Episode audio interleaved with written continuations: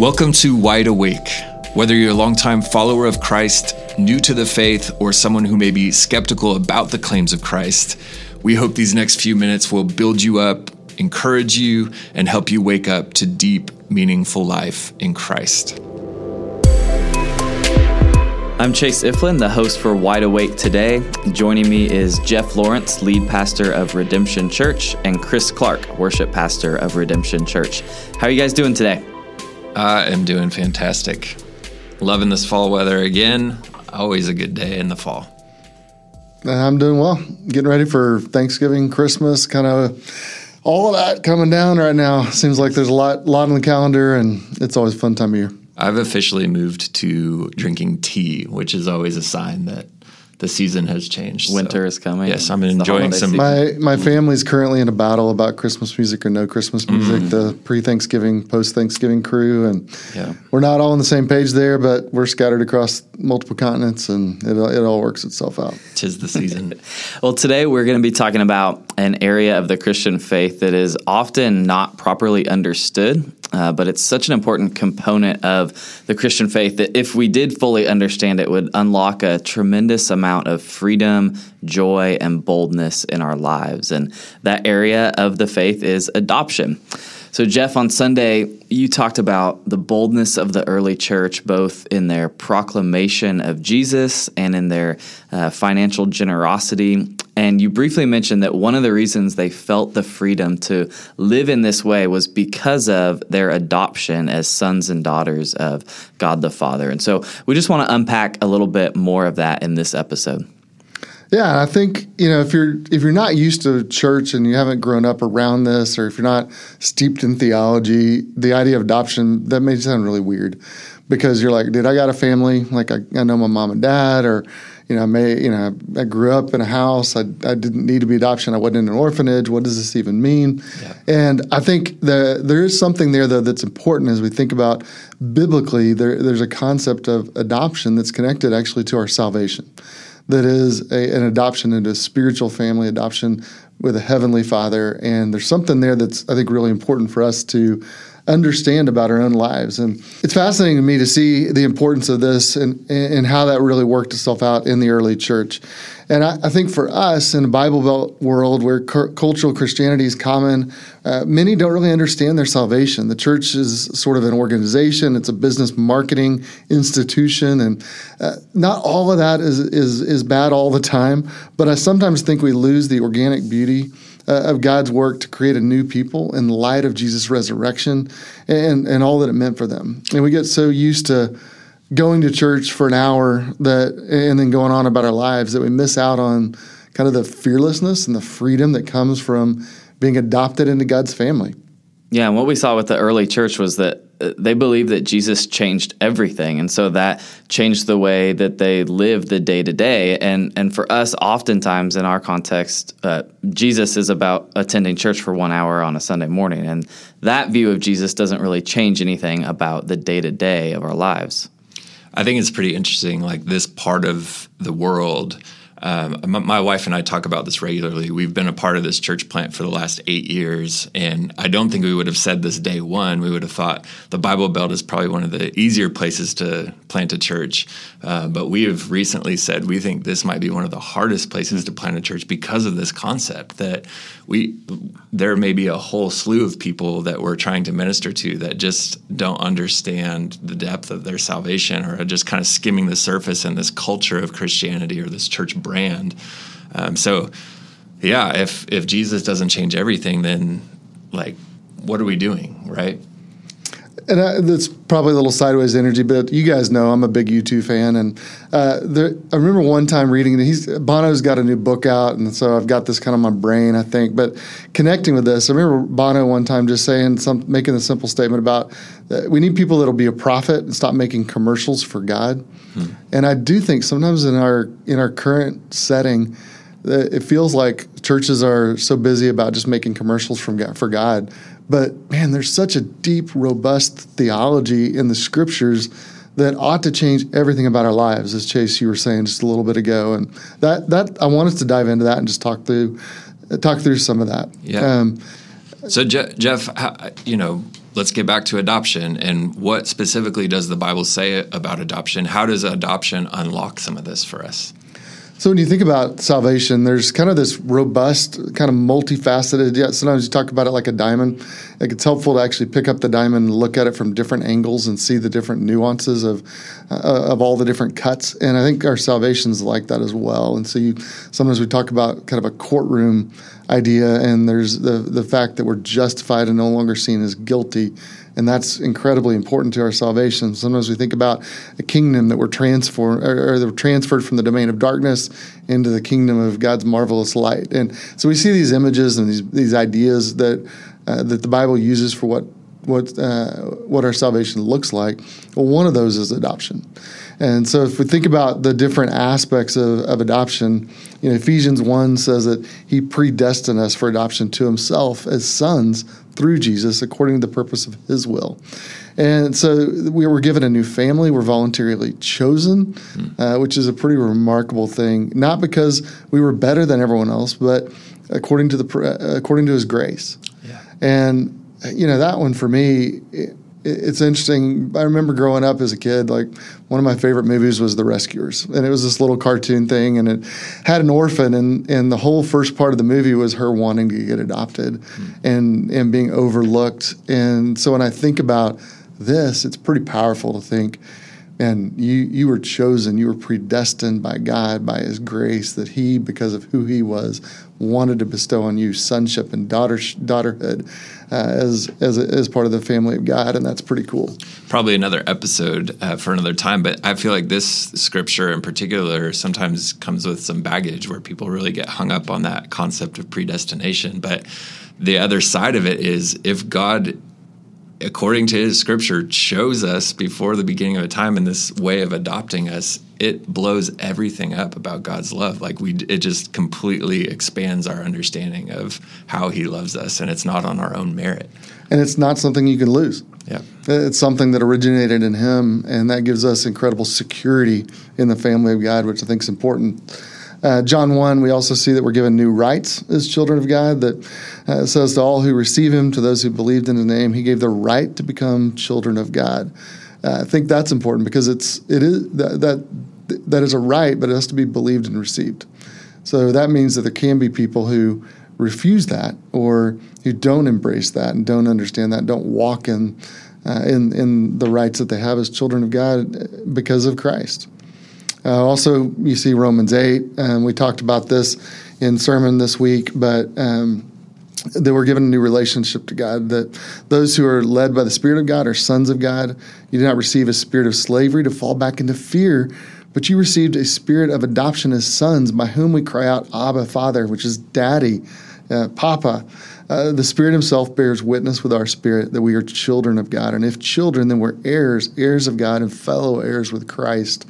And so that new relationship to God, that we become uh, heirs, that we're sons and daughters, uh, is is remarkable. Okay, so when I see these two words in Romans 8, crying out Abba, Father, this word for daddy, um, I can remember this this time, and um, really it was just a, a, handful of years ago where I had particularly been struggling with praying to God as my Father, and so I had this prayer language that I'd had for a decade or more, uh, where I would I would address God as Spirit, as Lord, as Jesus, but I rarely, if ever, prayed Father. And I remember that the Lord was kind of dealing with me in that over a, a period of time. And one particular day, I was just out on a run praying. Um, I love praying and running. It's and it's just like a happy place for me. Uh, and Uh, it was almost as if God said in a very fatherly or like coach kind of voice, like, son, you are to address me as father.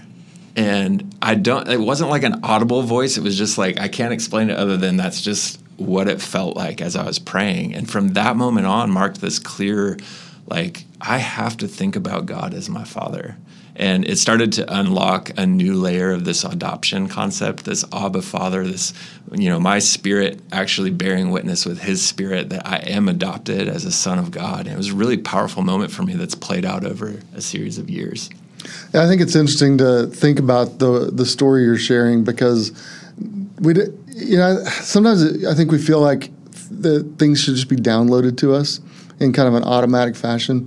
But the fact is, we all grow for the re- for our entire lives. Like none of us, you know, come out of the waters of baptism fully formed and fully comprehending everything we need to understand about God. I think it's part of the fascinating that the the Christian God is a triune God, that there's Father, Son, and Spirit, and there's these different aspects of our interacting with the Spirit that testifies with our spirit, the Spirit that points to the Son, with the Son that glorifies the Father, with predestination that the Father chose us before time. But through Christ is, is, is how that was accomplished, and, and our redemption was accomplished. And I appreciate you sharing that, just because it's uh, I think it's very real about the way in which we tend to grow. That there's different seasons of life, and, and somewhere along the way, we all need to embrace those different aspects that God has revealed to us in the scriptures as true of us. But we don't download those as, as like a single download. They tend to be experientially, experientially lived out, and we have to learn to walk in those. And and I think we all have a different have a different path yeah. in terms of how we discover those things. Have you guys found that to be true? What's what's crazy? This just hit me like between the eyes. I'm looking back at Romans eight, this passage in front of me, and even before that, it said, "So that you would not fall back into a, a slavery and the spirit of fear." And God dealt with me in this way, and specifically wanting me to address Him as Father.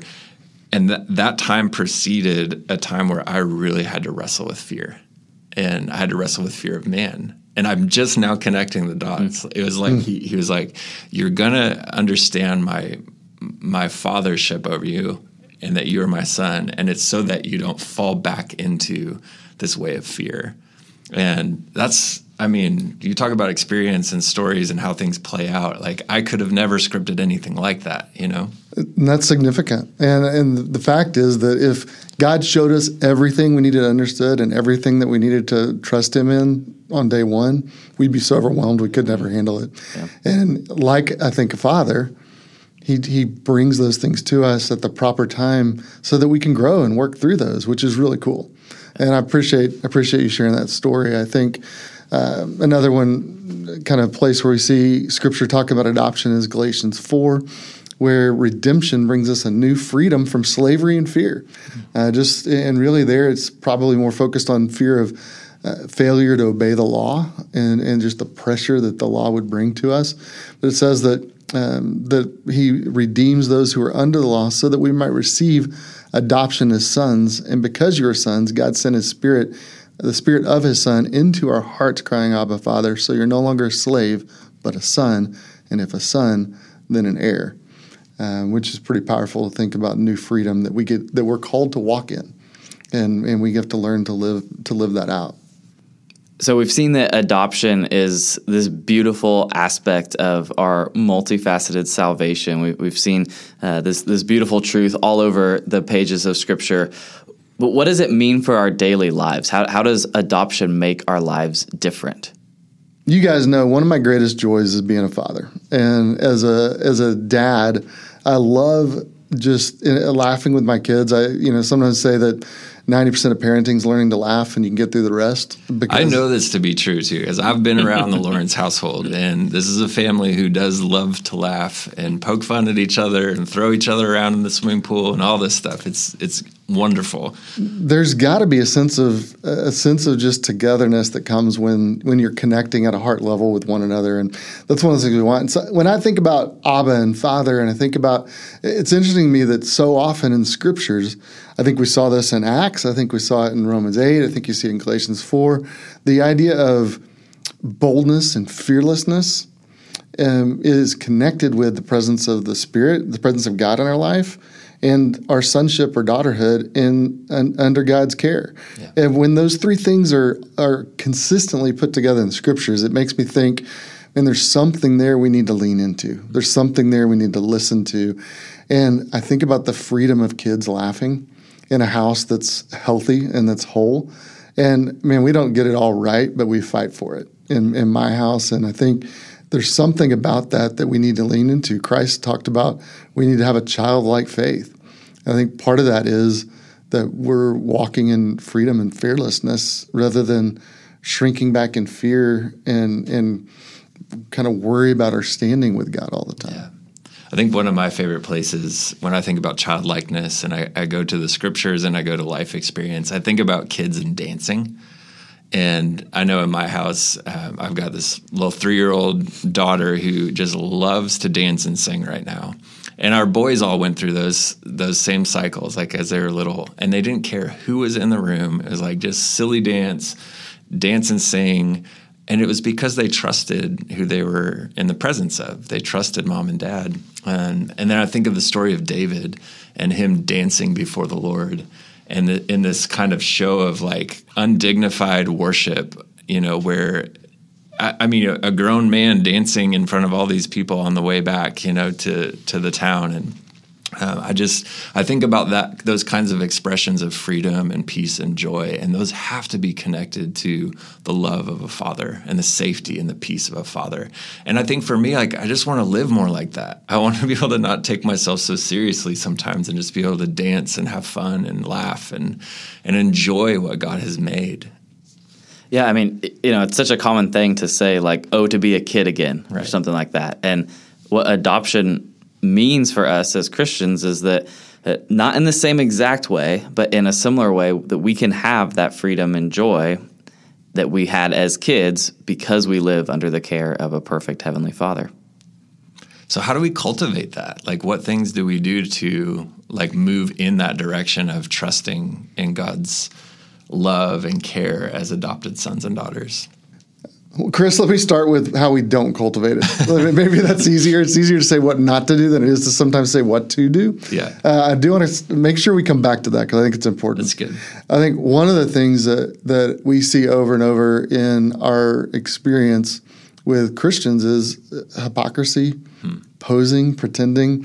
And I think when when we feel the need to somehow pose and pretend like we're more spiritual than we are, we feel the need to put on airs we feel the need to look down on someone else as though we were predestined and chosen because we were better than they were. Um, I think all those things work directly against yeah. our our adoption and, and, and the reality of what the scriptures teach us about our adoption that it was not something we earned or something we deserved. It was something that was given to us as a gift of grace to the praise of His glorious grace. Mm-hmm. And so it was not something that is to the praise of our glorious goodness. Um, I think that's really important, and I think we when when we start to feel that I need to perform, and man, I'm an achiever. I'm a I'm an achievement junkie. I want to I want to do, and I'm all you know always working on the next project, the next goal. There's those things that come out in my life. Uh, I think one of the ways that shows up for me is having to recognize that w- when I'm using my gifts for good out of my sonship, that's a good thing. Mm-hmm. When I'm using my gifts for trying to prove myself or to arrive in some ways, then that actually is going to work against my sonship. And so I think that's one of the ways that works out for me is in the negative of, man, I don't want to I don't want to be putting on something that I'm trying to earn my way or prove myself. Um, because that that doesn't come out of I think a healthy sonship that really is the the dance that we have to live out is the scriptures give us this truth but then we also have to go out and do it. And i, I really like the the interplay between uh, believing our adoption and then living out the freedom we have because of our adoption. And i think generosity is a good example of this that the fact that we are adopted as sons and daughters of God the Father, that we're heirs of everything in the universe, gives us the the reason to be generous with our small little bank accounts.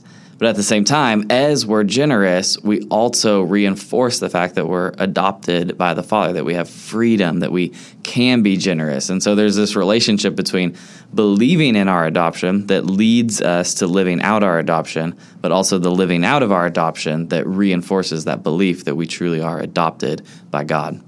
It's so good. I, I mean, practice matters, right? Habits matter. The way we uh, operate in our lives actually point us in certain directions. All of that stuff matters. And so does the truth of god. Like it's we see that reflected in scripture. We, we see paul talking about this consistently. Like he's like, which comes, you know, which comes first? Do we just believe in, or do we do it? You know, and he's always working out his salvation and calling us to fight and to beat our bodies into submission so that we can follow Jesus. And so it's this both and, right?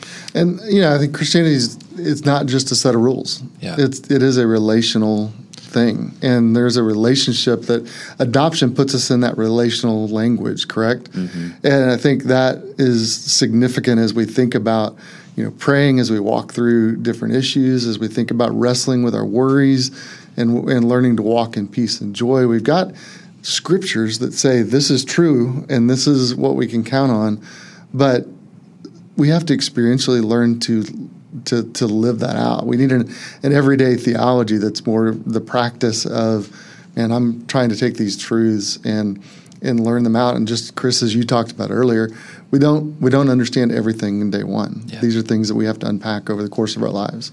One of the things I began praying um, as an early as an early Christian, I, I discovered that there were actually prayers in the scriptures, and I remember grabbing onto one of Paul's prayers in Ephesians three, and maybe we'll close with this today.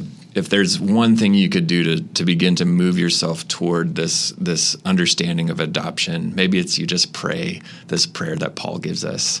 And in the middle of this passage, he he's talking about the riches and the glories that we can experience in Jesus. But he says something very particular. He says that he prays that we would understand the power of his love in our inner being. And so there's this concept of like that we would actually understand in the depths of who we are, who Christ is. Mm.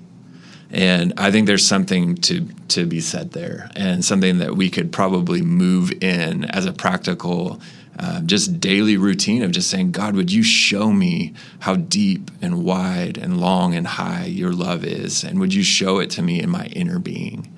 And I think that might begin to unpack and, and unlock some of these ways that God actually does love us uh, through adoption as sons and daughters. So good. Thanks again for listening to Wide Awake. Wide Awake is produced by Redemption Church in Edmond, Oklahoma. If what we talked about today resonated, please subscribe to our podcast and share this episode with a friend. Also, we'd love to hear from you. If you have questions or topics that you would like for us to cover, you can email us at wideawake at redemptionokc.com. Lastly, if you're looking for more ways to wake up to deep, meaningful life in Christ, we'd love for you to join us for our Sunday worship gatherings. We gather each week at 10:30 a.m. to grow as followers of Christ. You can also join us by watching online at redemptionokc.com. All are welcome. The only requirement is to come as you are. Until next time, may the light of Christ shine on you.